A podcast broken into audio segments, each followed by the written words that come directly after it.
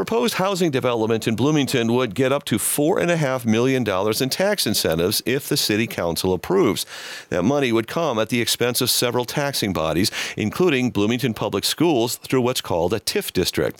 TIF is an economic development tool in which tax revenue generated by a certain project is spent in that area, an area that's generally underdeveloped. District 87 Superintendent David Mouser tells WGLT's Eric Stock he supports the tax incentive plan with one caveat. What you hope for is that you, that you have a good relationship with the city so that they come to you and kind of let you know what the plan is.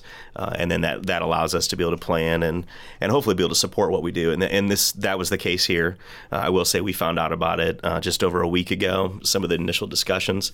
So, of course, our questions are well, if this, if, if this residential development brings new students, how do we make that right? And so we've already had discussions with the city about uh, ways to be able to offset some of those costs should the development bring new students. I will say the location that they're looking at is a location that we currently are not receiving uh, really any benefit from in terms of like tax revenue.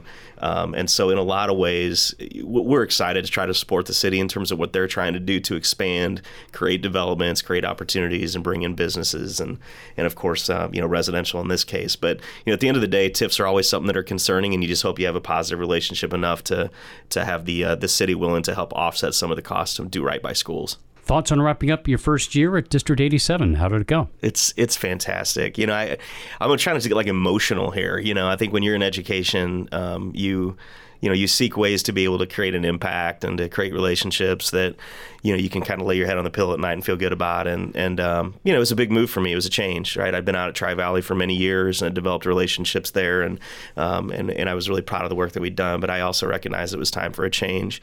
At the beginning of the year if you just said to me July 1 how do you feel? it would have been terrified you know because I was I was nervous to walk into a larger district. And um, you know to me I've been um, surrounded with open arms uh, welcomed with open arms. I've been um, I've had the opportunity opportunity to learn so much uh, in in the area of diversity, um, and and to me that's been what's been most fun about this year is just getting a chance to see uh, what happens in our 10 buildings on a daily basis get to create th- those relationships with students and families and teachers. And um, district 87 is a really great place and uh, i have got nothing but positive to say about the first year that i've had.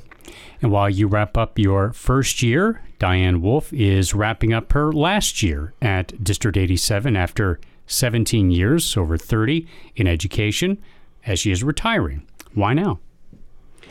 It's time. It's an exciting time for my family and myself.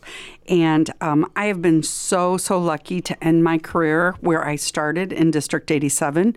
It has been wonderful to work with Dr. Mouser in his first year of being in District 87. And um, I just think it is time to let the next generation of leaders take their stand and lead with integrity and trust. What's been the biggest change in education since you started going full circle from starting at District 87 and ending at District 87? You know, this is funny because I was thinking about this today um, on my way over here. Is that it's been technology and the way that technology has integrated. When I started teaching at Bloomington High School, um, I took all my attendance by hand. We had phones in our rooms to call parents. There was no email. There were, I didn't have a computer in my room.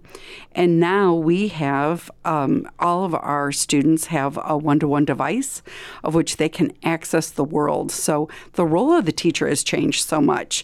Um, and I think that's the exciting part about being in education right now is that you get to learn alongside your students and you're not and should not be the only expert that those students are exposed to. And on the subject of technology, the latest technology on the forefront of education, and I guess everything now, is artificial intelligence. Mm-hmm. College professors have raised concerns about students using it to cheat. Has that reached K through 12 classrooms yet? You know, it absolutely has. It's something that we are monitoring and looking at, not as a deficit, something that can be harmful. Um, but let's look at it how it could help our students as well. And I think that the whole world, as we see it in education, but as a society, we're going to have to get back to a root belief that uh, the human mind has to be a critical thinker. And so, even if AI puts something on a piece of paper, I really truly believe that people still need to be able to say, oh, that's a good idea, but, and it still extend it out. So are teachers sort of experimenting with it at this point, seeing what the pluses are, how to prevent it from taking over, that sort of thing? To be real honest, it is still so new to us, really opening up this spring, that this is something that um, we are going to be looking at. And when we look at how students are taught how to use it, I think that will be part of a teacher's repertoire going forward.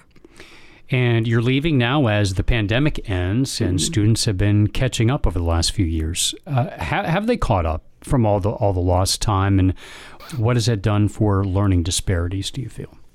Well, one of the things that I think the pandemic did was raise for our outside of educators this idea of educational disparities. Those have been there for years. But now we have everybody realizing that as a community, we need to be looking at those disparities and what our students come into our schools with and how we can have them grow. I would say this too one of the things that I truly believe the pandemic gave us was getting us back to our core beliefs as a school district and as a society. And we all really felt how important relationships are, supportive relationships. That was District 87 Superintendent David Mouser and retiring Assistant Superintendent Diane Wolf with WGLT's Eric Stock.